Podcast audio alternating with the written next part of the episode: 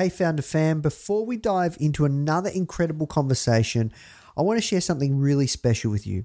Whether you're just joining us or you've been following us since the beginning, you've been a critical part of our community working to change entrepreneurial education. I started Foundr almost a decade ago with the mission to provide entrepreneurs access to the world's greatest business leaders. Our goal was to break down barriers to entrepreneurial education, and that's taken us on a journey from Foundr Magazine to this podcast and beyond. And today marks the next step in that journey Foundr Plus. I'm proud to introduce you to Foundr Plus, which is an all access pass to each of our online courses and programs and their proven frameworks for success. It puts every strategy we've compiled from world class instructors at your fingertips while connecting you to a global network of like minded entrepreneurs. Foundr Plus will take your business to the next level for today and tomorrow. So, whether you've just joined our family or you've watched us grow from humble beginnings, we're really thrilled to have you join us in this exciting new phase of making the Foundr brand and this company the world's best entrepreneurial community to launch and grow your business. So, finally, before we get into today's episode, I'm inviting you to come back check out Foundr Plus and go to foundr.com forward slash membership. I'm really excited, guys. This is an incredible new evolution of entrepreneurial education. And our mission is really to get as many of these founders that we interview to teach and also give back on the Foundr Plus platform and really go more in depth with the knowledge and the experiences and the lessons learned that they're sharing all in Foundr Plus. So, guys, please go check it out if you're enjoying these interviews. That's it from me. I hope you enjoy this episode. Now let's jump in. What you need is thirst. You need to be a thirsty human. who is intent on learning. It's a really fascinating exploration of human potential. Now, the Foundr Podcast. Even the greatest entrepreneurs had help. If you want to learn from the most successful founders on the planet, you are in the right place. Branson, Mark Cuban, Tony Robbins, Tim Ferriss, Arianna Huffington, Steve Case, Gary Vee, Sophia Amoruso, Barbara Corcoran, Daymond John. Learn from the greatest minds in business today with interviews hosted by Nathan Chan. This is not your average entrepreneur podcast. The Foundr Podcast.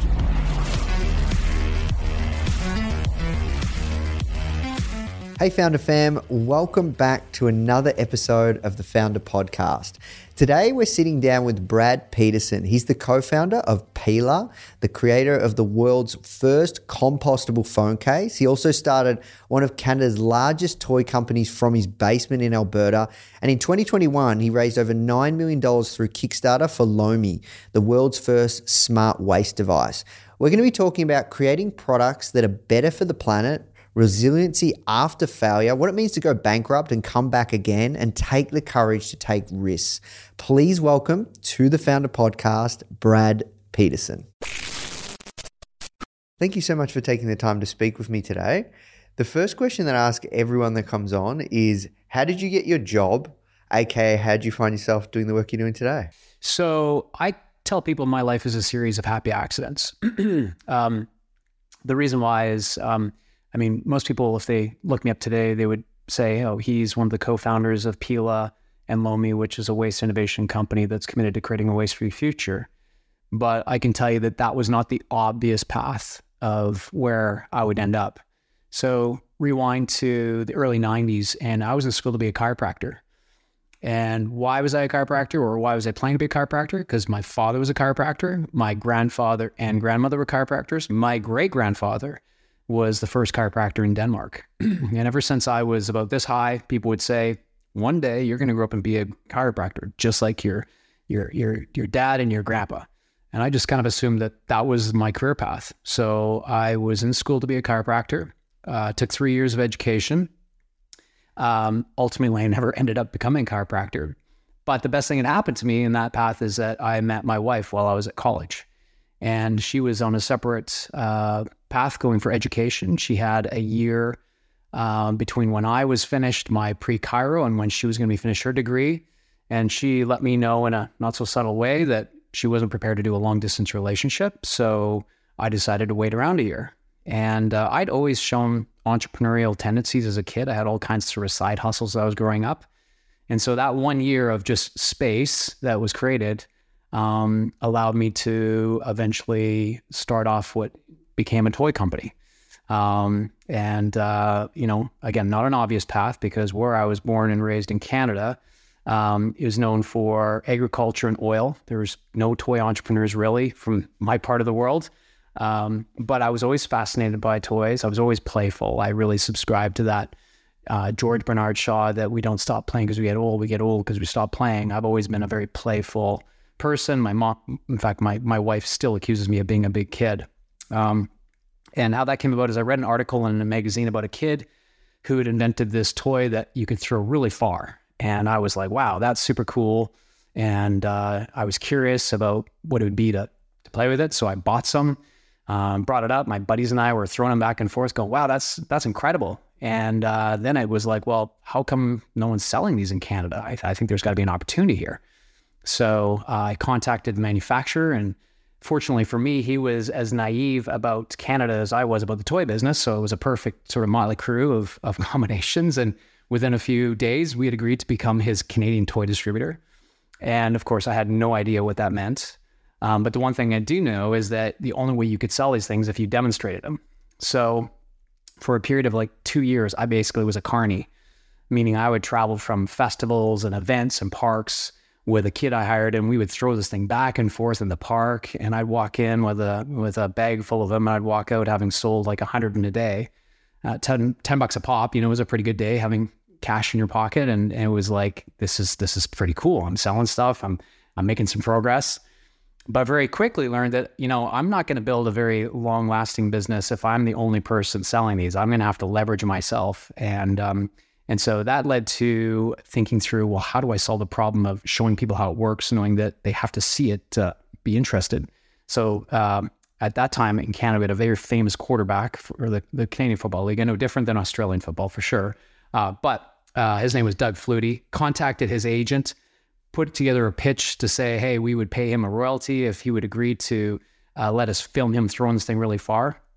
And uh, he agreed to it. And I got, you know, footage of him throwing it from end zone to end zone we created a videotape that was six hours long and we put it in stores and it told the story.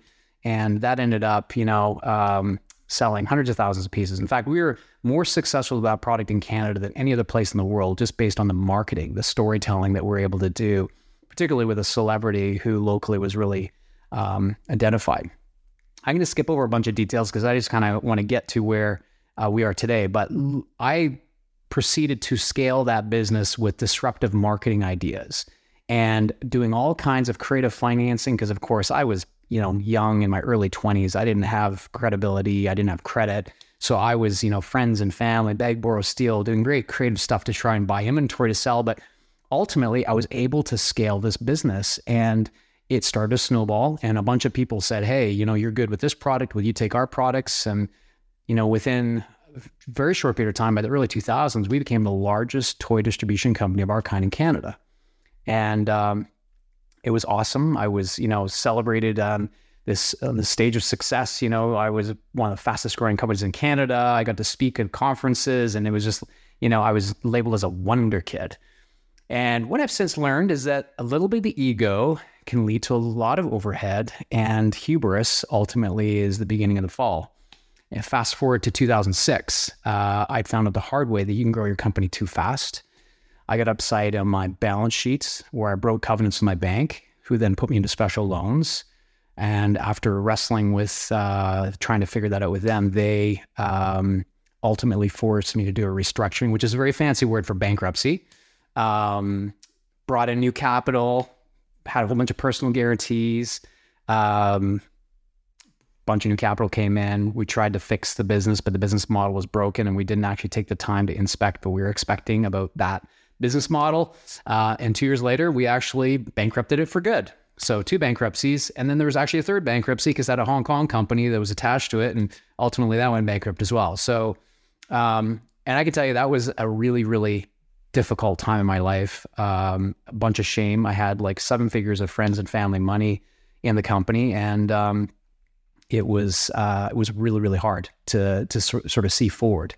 But, you know, I've come to learn that mastery is often found on a mountaintop of mistakes and, uh, and also just had developed this intense desire to just, you know, be resilient and to, to, to build back from this. So I started a new company in 2009 that uh, was based on the things I didn't want to do anymore. They were kind of anti goals. Here's all the things that I did wrong in this distribution company. What do I want to do to build something forward? And uh, that was the launch of a company called Tech for Kids. Uh, that company ended up being focused on product manufacturing instead of distribution. It was focused on international versus just Canada. Uh, we wanted to own products and own IP versus licensing from someone else. Uh, and we didn't want to carry inventory anymore. We wanted to do stuff on an FOB basis, shipping directly from our factories. And it was a very successful model. And we scaled that uh, rapidly, learning from the, the wisdom of our wounds of what happened in those earlier enterprises. Uh, merged that company with a, a US based company in uh, 2017 uh, to have a company that was now doing nine figures in revenue, uh, multiple offices around the world, 130 employees. And yes, things sounded like they were all great. Within 90 days of that um, merger, I got fired.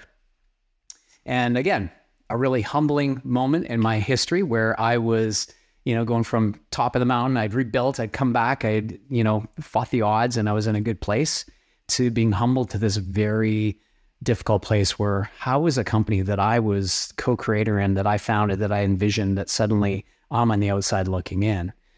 But what I've come to learn, and as I reflect back on all those points along my life, whether it was the bankruptcies or being fired from this company, is that, you know, often presents come wrapped, good presents come wrapped, great presents come with a bow, but the best gifts often come wrapped in ugly paper. And in every single one of those incidents, I can now look back and say those were inflection points that forced me to reimagine my future. That if I hadn't hit the wall, if I hadn't run into that difficulty, I probably would have just kept plodding along on an okay existence. But literally, the difficulties, the adversities became my advantage because I were like they were forcing functions of stopping to reevaluate and reassess. And I was given the time and the space and capacity to reimagine a new future. And that's ultimately what led me to where I am today as um, a co-founder of a waste innovation company. We're so with Pela, we're building the largest waste management company in the world without the trucks, and it's super aspirational. It's you know we we are a solution to climate change. We're a solution to soil degrad- degradation and um, to the regenerative economy. And I couldn't feel more aligned with my worldviews and my beliefs that business can be the greatest force for good for people who really want to apply their agency and their passion purpose towards solving big problems. Yeah, wow, what an incredible story. So, a few things I'd love to unpack. Um, the first one is, but thank you, thank you for sharing, Brad. This is awesome. I'm glad. I'm glad I said the long version. Put it this way: I'm glad I said the long version instead of the short version because there's a lot now for me to understand, unpack, and this is really interesting. So, the first one is um, you started a woodcutting business when you when you were 16. Is that correct? Correct. What story still stays with you from that business? yeah, I think I tell I tell people it was still the perfect business. If if you're running a business today, you understand that um, ultimately the idea is to achieve uh, escape velocity where you have profitability, right?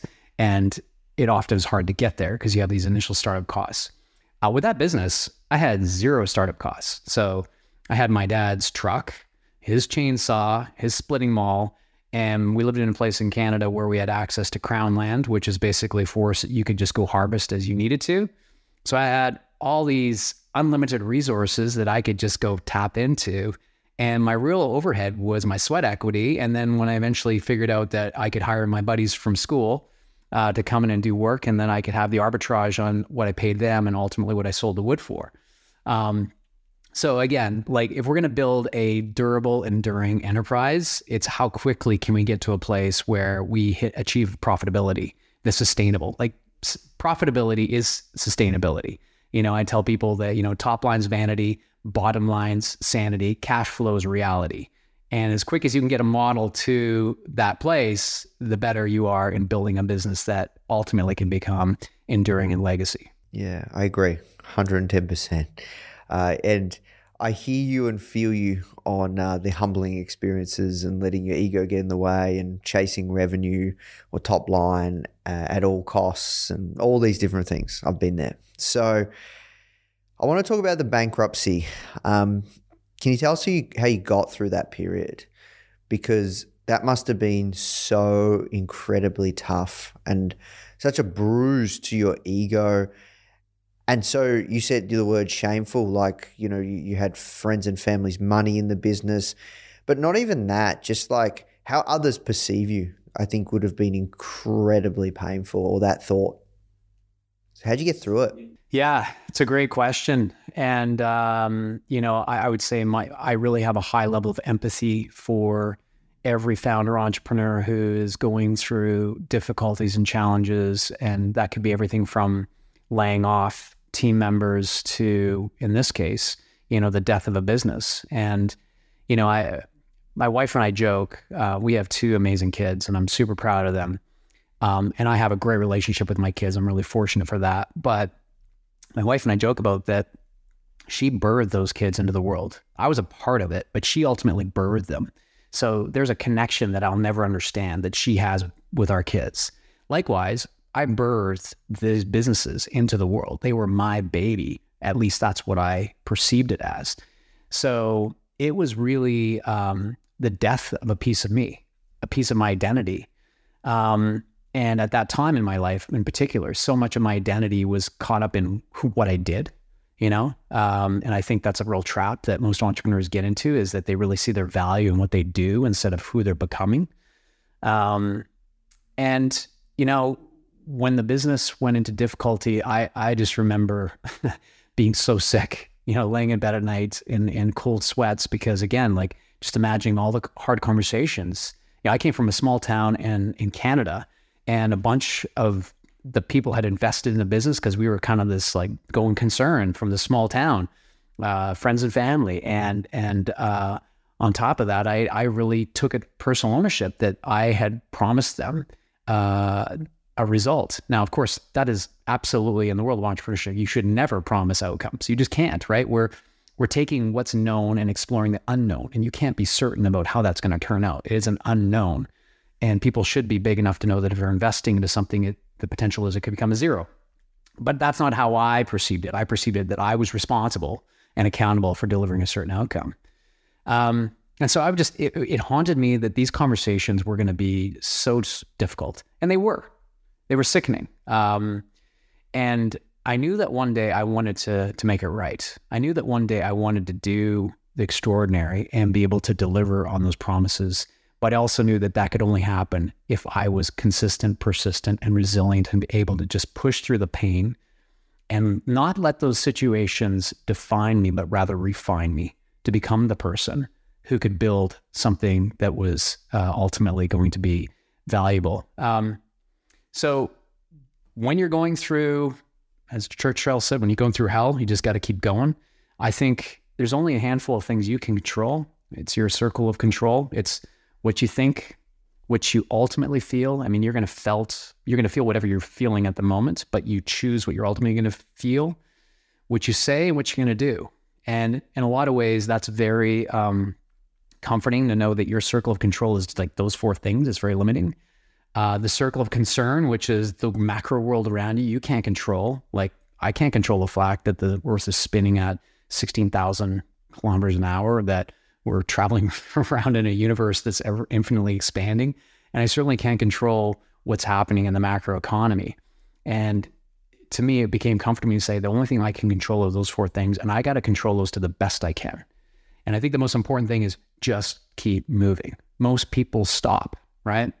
Like part of succeeding is failing. Like they talk about failing forward and how you fail often, fail fast, fail cheap. Like I think that is an important lesson that every entrepreneur needs to know that it is a series of making decisions that most are going to be wrong. Like if you're in baseball and you're batting 300, that means you're striking out 7 out of 10 times, but you're an amazing batter at 300, but you're still striking out more than you're you're batting. So you have to understand in business it's the same. It's a bunch of experiments, you're trying things and that experiment could be the business itself but it's just not stopping. So you're you're failing and you're learning from those failings.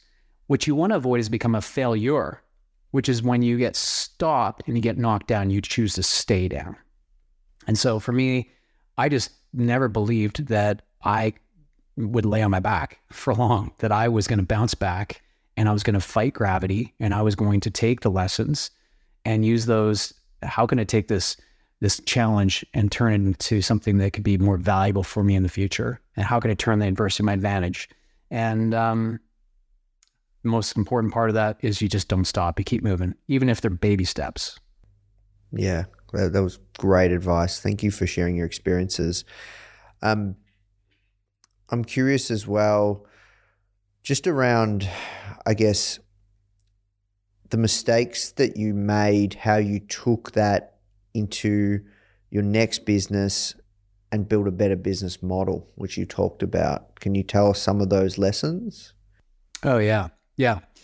So I pack unpack a whole bunch of this in a book that I have coming out later this year, and um, the first chapter is actually um, so it's it's about stories from um, my experience in the toy business, and I use toys as metaphors because I think play is about problem solving, and we learn lessons from toys, probably un- unrealized lessons at the time, but that's a part of what we were doing when we were playing with playthings.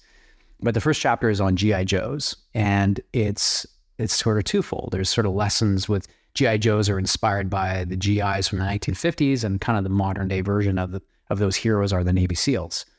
And there's two things: there's advance but protect your flanks, and slow is smooth and smooth is fast.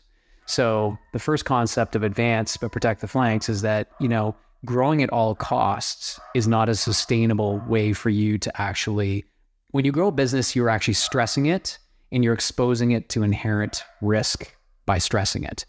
And if you're not constantly reinventing three critical areas of the business, you're going to leave it open to flanking maneuvers. And those three areas for me are your people, your systems, and your capital. And I actually screwed up on all three of those. when I first, on my very first bankruptcy, restructuring bankruptcy, um, that I had this incredible loyalty to the team I started with.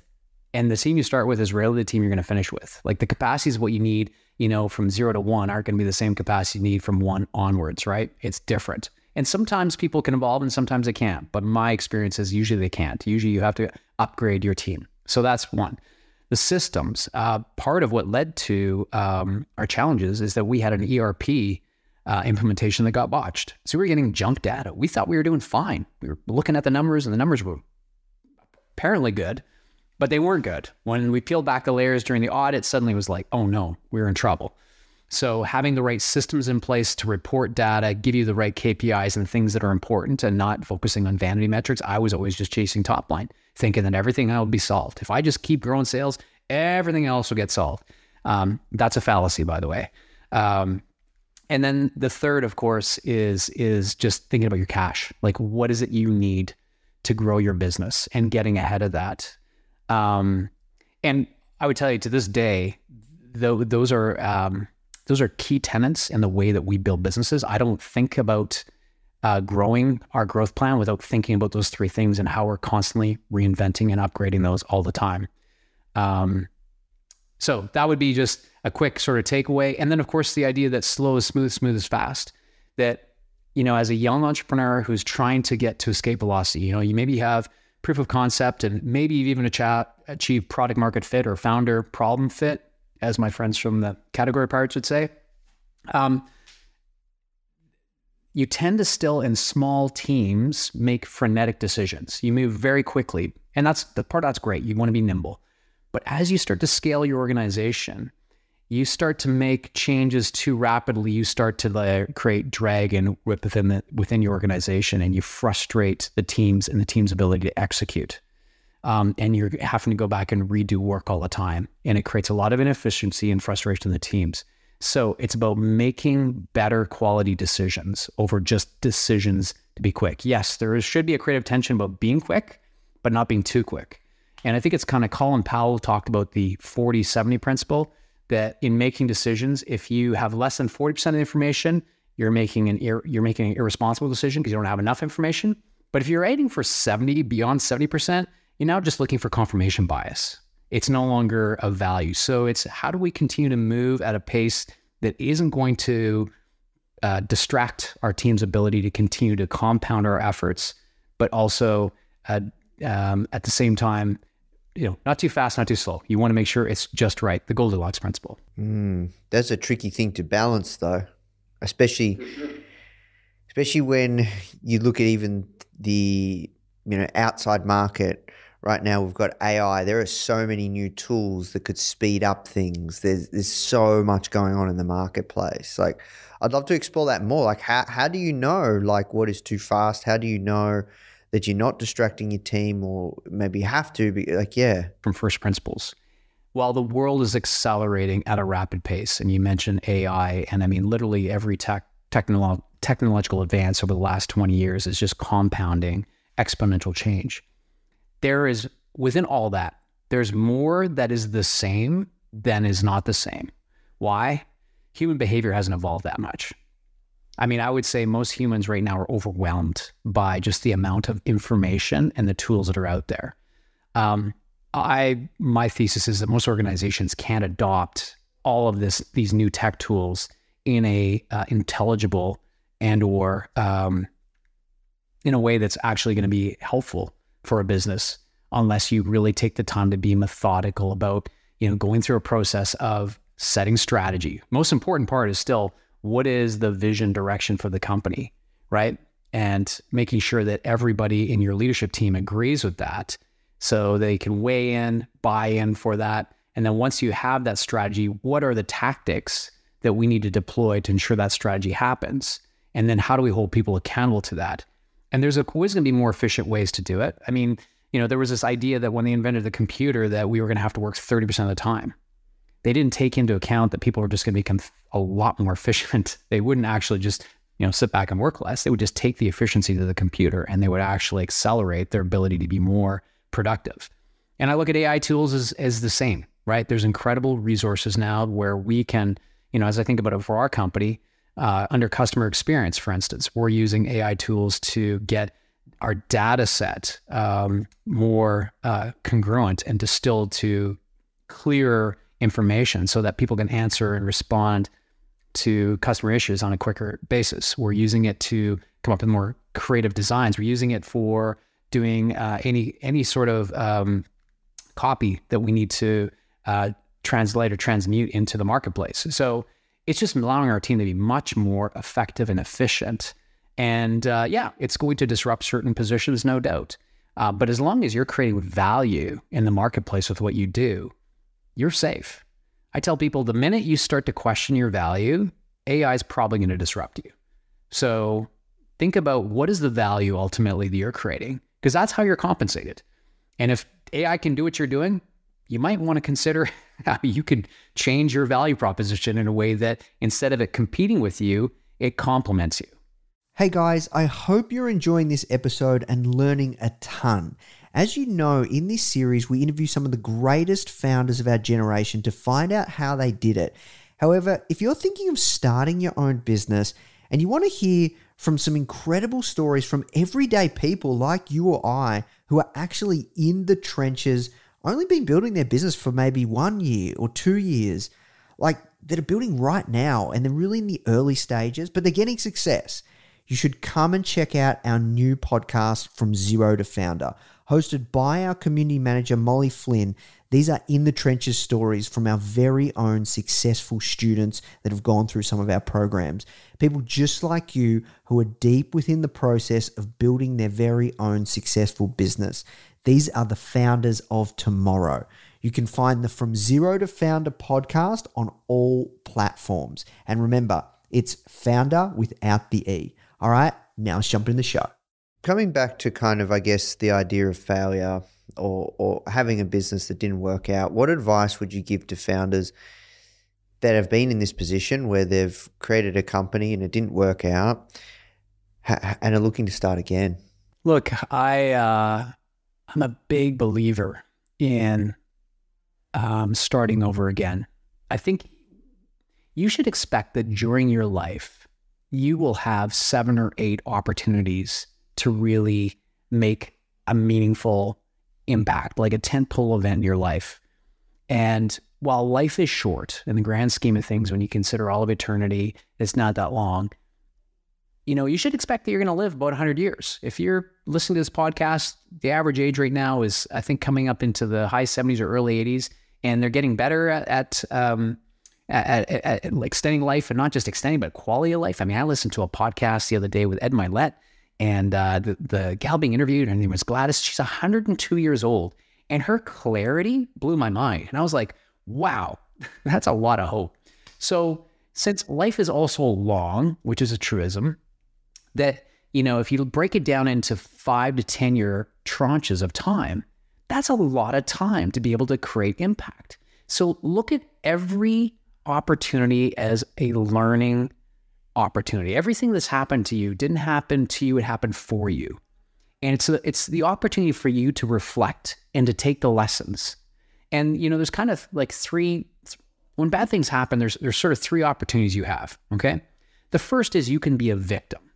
You can just simply say, life dealt me bad cards, I'm a victim, and you're going to suffer from something I call the 4 Bs, which number 1, you're going to be blind to how you co-created the outcome uh, you're going to be uh, begrudging uh, of of other people who are successful and somehow they got lucky, right? You see them going by, begrudging of them. You're going to be blaming all the circumstances and people around you, and ultimately you're going to be bitter. And as I think it was Nelson Mandela said, you know, becoming bitter towards someone else or to some situation is like drinking a, a bottle of poison, hoping that it's going to inflict pain on someone else. And I'm, of course, I'm paraphrasing that. So that is the one choice. You could become the victim, or you become the bystander, which is, you know, um, life dealt me a hard hand and I just got my hand smacked. And you know what? I've decided that instead of actually leaning in, I'm going to just choose to be passive and be more on the sidelines. Yeah, I'm going to do enough just to get by. You know, I had big dreams and bad, big aspirations, but I'd rather just sort of like not try too hard because I didn't like the pain that came from that situation. The third option is you can be the champion. And what do champions do? Champions get up and go again. They continue to choose to be the heroes amongst their hero's journey. They take all the wisdom they can from their wounds, they turn the adversity uh, to their advantage, they allow the challenges to forge their character. Um, you know, when you fail in life, Challenges will either beat the strength out of you or beat the strength into you. You choose. You're going to face challenges. And all our challenges are going to be different. But at the end of the day, it's a required part of our humanity. Uh, I think it was Maslow who came up with like what the basic needs for for humans are. You need like water, shelter, companionship, food. Uh, these are kind of the baseline things. Well, I'd add to that, you need struggle. Like you literally do not become any nothing great ever happens without the ability to go through the crucible of difficulties. And while our difficulties are going to be different for all of us, like my father told me that if money can solve my problems, it's not really a problem. And quite frankly, all my problems pretty much have been money problems. I don't have health problems. I don't have family problems. Thank God. Um, but money problems, I know a lot about. I've had a bunch of those. And um, so everybody's challenges are going to be different. But the end of the day, those challenges are there to refine you and not to define you. So if you have gone through difficulties, you are going through difficulties, my advice to you is choose to find the lessons that are there that can help you choose again and choose in ways that will help you advance yourself to become the best and brightest version of yourself. Yeah. Yeah, look, that was incredible. I uh yeah, I I can't agree more, but being in that is so difficult, right? When when you're in it, it is so difficult sometimes to see that light. And did you have any did you have a really great support network? Did you, you know, like what did that look like? Were, were there any external things that really helped you when you were in those positions? Yeah, I mean, I would tell people that the underpinning of my sport was my my wife. She is she probably should have hit the eject button several times on our journey. We've been together over 30 years. Um, when she said, you know, I marry you for better for worse, I'm pretty sure she said, not for this. and, uh, but she never did. And I'm so grateful for that. Um, it was the one thing I, you know, became kind of that, the backstop. Um, you know, rock bottom can become a great foundation to build from because you get to start over. You can't go any lower. It's just, it's a great foundation just to start again. And it particularly is helpful when you have a partner in life who's going to be standing beside you. And she never wavered. And, you know, there was tough days. The lawyers came to the house to collect on it, you know, and that was a really tough day for her. Um, so I think um, beyond that, my faith. And I, uh, you know, I, I daily, the mantra for me became Proverbs 3, 5, and 6, which says, Trust in the Lord with all your heart. Lean not on your own understanding. In all your ways, acknowledge him, and he will guide your paths. I said that over and over and over. I'd go to the gym and the mornings, and I just literally just was my mantra. You know, I'd be meditating. I would just say that over and over again, and it just it helped instill hope. Um, you know, I, I believe there's two things that fundamentally motivate all human behavior: um, fear and hope. Um, fear is natural; it's just not optimal, but it's the natural. It's that uh, reptilian brain of like something happens and we automatically default to fear, and that's part of what's kept us alive. And when saber-toothed tigers are chasing us, you know, millennia ago, what kept us alive. Um, and so it's really naturally where we go to. But hope is more powerful. And it's what do I need to do to continue to uh, just hit the drum of hope? Um, if you if you like sports, you see this happen all the time. In pick whatever sport you want. Um, I mean, the recent World Cup is maybe a good example, right? Where Argentina was up two nothing, and I think it was in the 75th minute. France scored a goal. I mean, it looked like Argentina was going to walk away with that game because you know they were just they dominated the field, they dominated possession, and then all of a sudden, a goal was scored, and suddenly France had hope, and that game transitioned. Ultimately, Argentina won, but let me tell you, it wasn't an obvious outcome, right? I mean, it went right to it was probably the most exciting World Cups I've ever seen to see France come back and score two goals quickly like that, and then to go to overtime. It was incredible, but it was there you saw when p- teams have hope they are playing to win. When teams have fear, they're playing not to lose. Playing to win is often way more powerful than playing not to lose. And um, and so I, my encouragement to anybody who's going through difficulties is find ways that will inspire hope. Surround yourself with people who will actually build hope into you. They're balcony people that'll help lift you up instead of pull you down. And um, you know, I can tell you between my wife, my faith, and I have a very small network because you kind of pointed something out. There was a lot of shame. I, you know, when you go through difficulties, you find out who your real friends are. There's a bunch of fair weather friends who like being around you when things are great. Uh, when you smell like bankruptcy, it's it's it's very revealing about who really cares about you and who sees the inner character that ultimately will prevail because time and character over time ultimately are will sh- will demonstrate what's true. Mm, yeah, I agree. Um, one last question on this, and then I want to move to Pela and Lomi.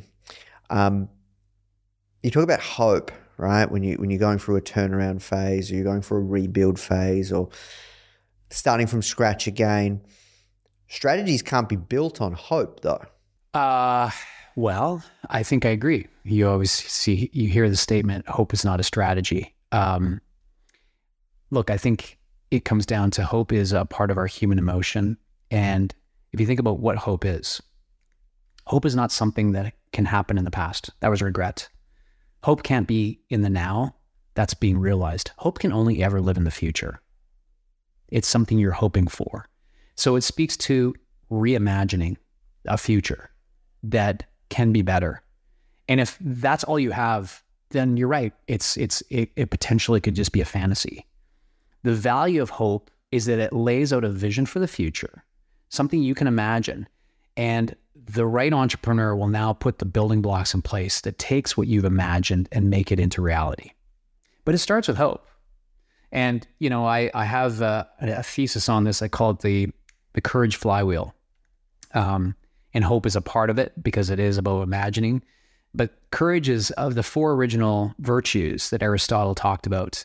Um, I think courage is the, the most powerful because it requires action. And the best definition I've come up with courage is that it's taking action despite uncertainty. It's that bliss point between recklessness and cowardice. You're right in the middle there.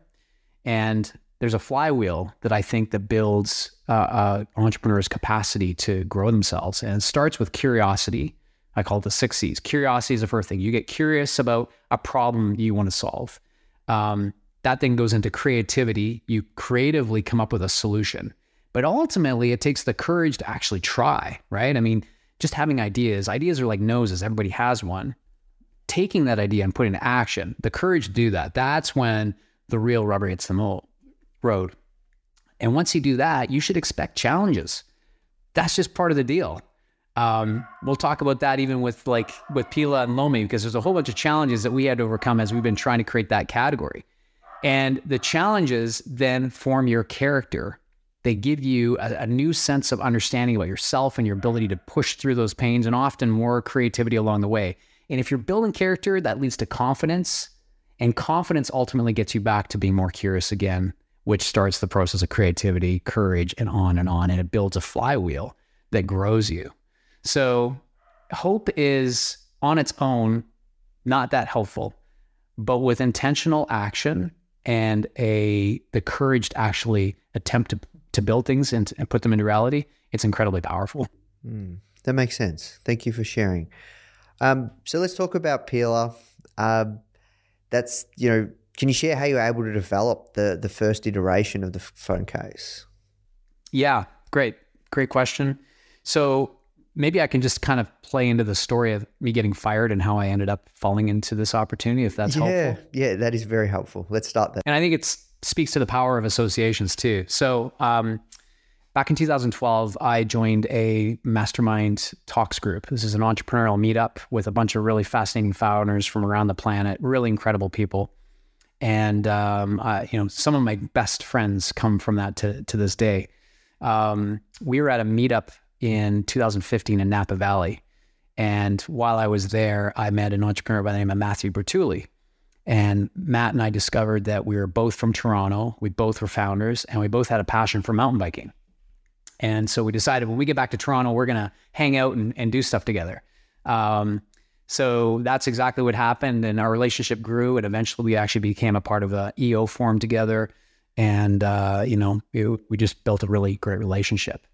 Um, I had just been fired from my my toy company, and I was at one of our uh, EO forum meetings in Boston, and we had a delay in the airport, and um, that delay proved to be providential to where I am today because we sat in this lounge drinking a glass of wine, talking, and he was mentioning about a company he'd invested into called Pela that made these uh, biodegradable compostable phone cases and the founder, a guy by the name of Jeremy, had come up with the material science of how to create them, but he just didn't know how to market them.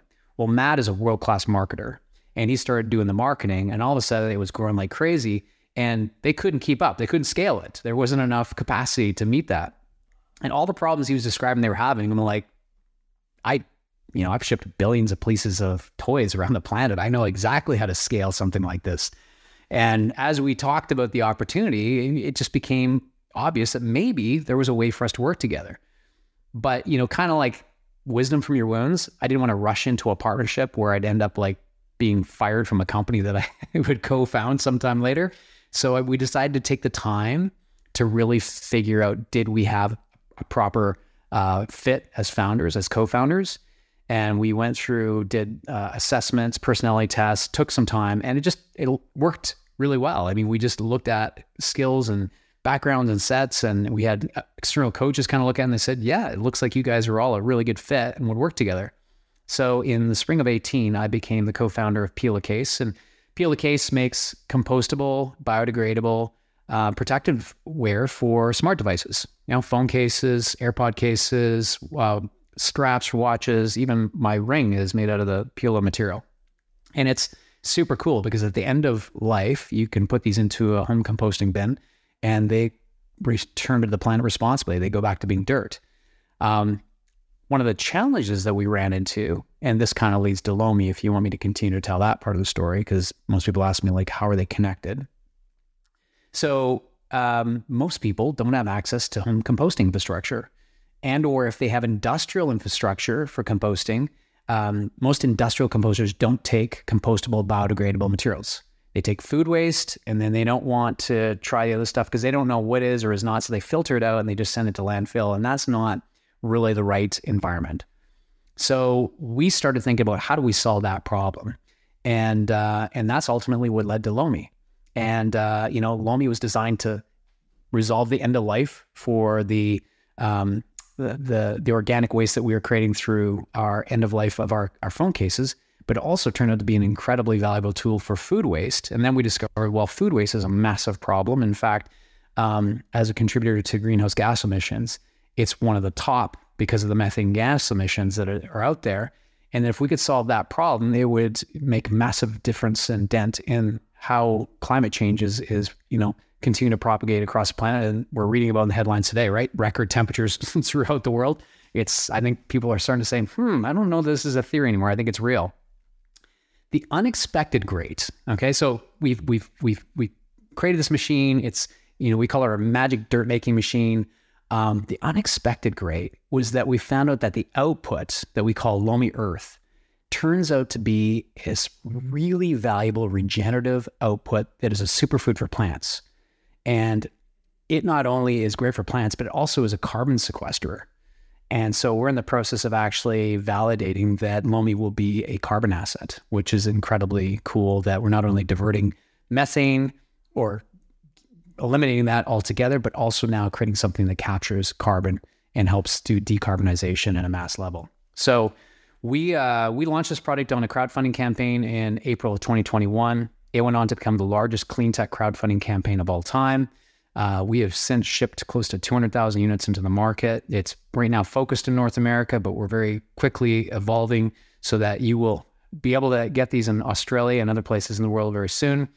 And uh, I couldn't tell you that I just feel so excited about the impact that this is making um, and aligned with my worldviews and values being put towards an, an enterprise, a social enterprise that ultimately will make a difference 100 years from now when I'm not here, that this will have made a difference for that generation. And it just feels so cool. And I feel very humbled and grateful to be a part of it. Yeah, man. I have to say that that is uh, there's so much I want to ask. Like I've got tons of questions, but I'm conscious of time as well. It's, it's almost been an hour. Uh, this has been awesome. Look, a couple of questions, right? With with Lomi, you guys raised nine million dollars, uh, give or take, um, just from that crowdfunding campaign. That's that's really, really, really impressive. Can you share like any advice or, or the marketing piece. We've done a crowdfunding campaign for Foundr, but it was a long time ago. We sold a coffee table book. It was up there at one point in time with one of like the top 10 most crowdfunded books, but that was a long time ago now. But yeah, like advice on the marketing piece. Yeah, look, I, I mean, Matt would be the way better to speak specifically to, you know, what were some of the, the key insights to the marketing. But um, I can just tell you from somebody who was deeply involved and watched it. Um, we uh, first of all, it requires a team. It requires focus. This is not something you do off the side of your desk. This is a really this is your lightning strike, and you are creating a an event that you're building around. Um, and storytelling. That's the real magic. I mean, if you go back and look at the hero video that we used on a crowdfunding campaign, you can still see it. It's on YouTube today. That has been watched now almost 200 million times. Why? Because it was such brilliant storytelling, identifying the problem, seeing the world as it is and the world as it could be, and taking, you know, focusing on the pain versus like, okay, so let me step back and say that products that focus on being painkillers are more effective than those focused on being vitamins. They both have a place.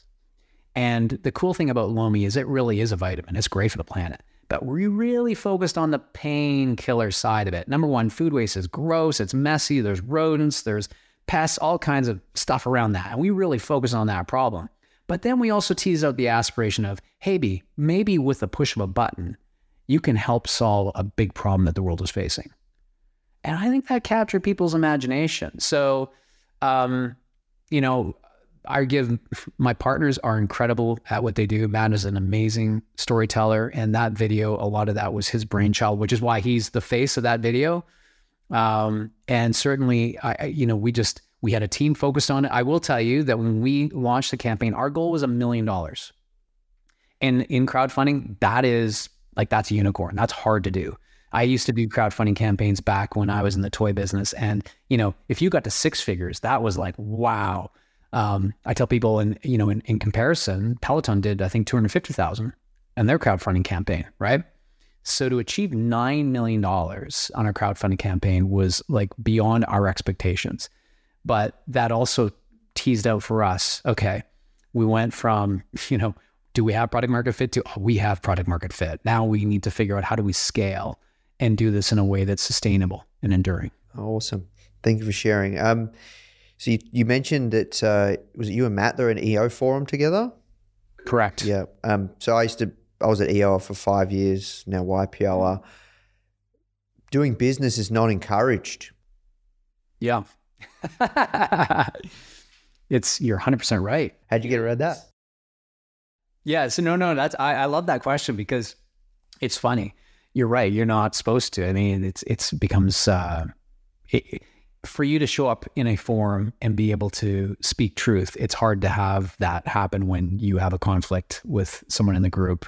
Um, so it is the absolute right way to think about it. So what ended up happening is that we uh, we exited the forum at the next meeting because of the conflict. So we were totally in integrity with living out the values of EO. This this is a this is an interesting one. Uh, somewhat controversial. I, I feel like you, would be cool to, uh, to to answer it. Um, how do you respond to critiques that say no matter how eco friendly your business is, its existence is inherently wasteful? I don't think I've had to respond to that question, but I'm going to give you as thoughtful of a response. Look, I think that it would be easy to look at the glass half full with the planet, its problems. I mean, one of the things I hear often is that um, reduce, reuse, recycle, and we need to we need to enforce those values on developing countries. And I tell people that's not fair. Why would we enforce values on them that, quite frankly, we didn't have to live into when we were trying to achieve the quality life we have today? What we have to do is reimagine how we do these things in a way that is is less harmful, and in many cases, actually helpful. Um, you know, we used to power the world with whale oil. That's crazy when you think about it today. But at the time, that was just what we did. We just went out, harvested whales, or or or bat poop. That was the other, uh, you know, that was used for grease and lubricants as well as for for um, for uh, fuel. And it's just what we knew at the time. So we went from that type of economy to coal to petroleum, and now we're transitioning to uh, this electrification. And all of these have been, you know, they have improved the quality of life. They've improved the the the GDP of the countries, the quality of life that we've been able to achieve as humans, the best time in history to be alive right now, right? Um, and at the same time, given us a more sustainable path because we are aware of the problems with what we're currently using. So, yeah, I mean, the best thing for this planet is probably just humans one way altogether, right? We it would probably thrive really well without us. But that's not how it works. I believe we were called to actually be the caretakers of this planet. And I think we were given the God given gifts to actually come up with sustainable solutions that benefit both people and the planet. And it's been greed and ego and a number of other things that have gotten in the way from us actually achieving that. But I think as we learn from our history, uh, we will not repeat the mistakes. And I think we have the potential to actually design and develop a better future. And I actually believe we live in the greatest time ever. And I'm more inspired and excited about the future, even though we do face some really significant challenges. But there are some bold entrepreneurs out there who are doing really cool things to say, I want to be a part of the solution. Why not now? And why not me? Yeah, no, look, I hear you. It's uh, incredibly rewarding when you're creating a product or a service that solves a deep problem, but then also drives humanity forward. That's that's an incredibly rewarding thing to be able to say that you can make a difference. Um, so look, we have to move to the hot seat round, and we're going to wrap. So rapid fire questions and answers. But uh, I could talk to you all day, Brad. This has been awesome. Um, what's your go-to outdoor activity? Mountain biking. What daily habit makes you a better founder? I spend time in meditation, um, and stretching. I do it together because I actually on my own can't sit in my own thoughts just doing nothing. I stretch and I meditate at the same time, and that helps me get through both. Mm, that's a good hack. What advice do you wish you knew when you'd started in business and entrepreneurship? My father said it to me. I'm not sure I heard it when he said it, but now that I remember it, it was profound. Don't despise the process for what it'll make of you. You're you're you're going to go through life and you're going to see challenges and look at them as what they are, character forming moments. They're building your character and your resilience to become the person that ultimately can be their their best and brightest version of self. Last question, my favorite hot seat one. If you could have dinner with any entrepreneur, dead or alive, who would it be and why? Gosh, that's a great question. I uh, I think I would go with alive, and um, I'd probably be Elon Musk. Um, you know, he seems like an obvious choice, I think, for a lot of founders. But I just I love the fact, if you know his story and where he was um, when he was at that sort of precipice with. Uh, you know, all his money was into Tesla and or SpaceX, and both seemed to be failing. He literally was like living uh, in other people's places and had no money left. And that's after having a massive exit from PayPal. So it, it hurts, I think, a lot of founders' heads to actually know that he took all those chips off the table and then put them back into the marketplace. Um, what kind of courage, you know, what did he have to go? Like, I think my challenges were one thing, his challenges were in another level. And now he's got, you know, companies that are solving massive problems. I just would love to pick his brain about what was going through your mind back then, and could you see where you are today? Love, love to just pick his brain about that. Yeah, I agree. All right, awesome. Well, look, Brad, thank you so much. This was an incredible interview. Thank you for just sharing so many just real experiences and raw experiences. Uh, I know this will help a lot of founders. So thank you again. Nathan's been great. I, I, I actually know uh, you're one of the first podcasts I ever listened to. So I really? you've been doing this for a long time. You're one of the OGs in the podcasting world, and um, I want to thank you for just being a beacon of hope to founders and entrepreneurs around the planet. Oh, thank you. That's really cool to hear. I'm, I'm honored. Thank you so much. Hey guys, I hope you enjoyed this interview.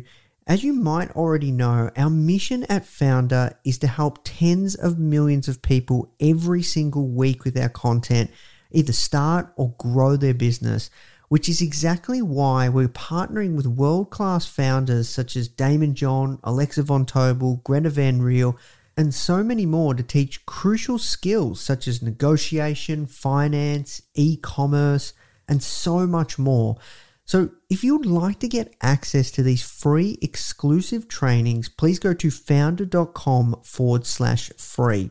These are 100%. We go super in depth on teaching a particular topic, and I know that you're going to love them if you enjoy this podcast. So just go to foundr.com forward slash free. All right, guys, I'll see you in the next episode.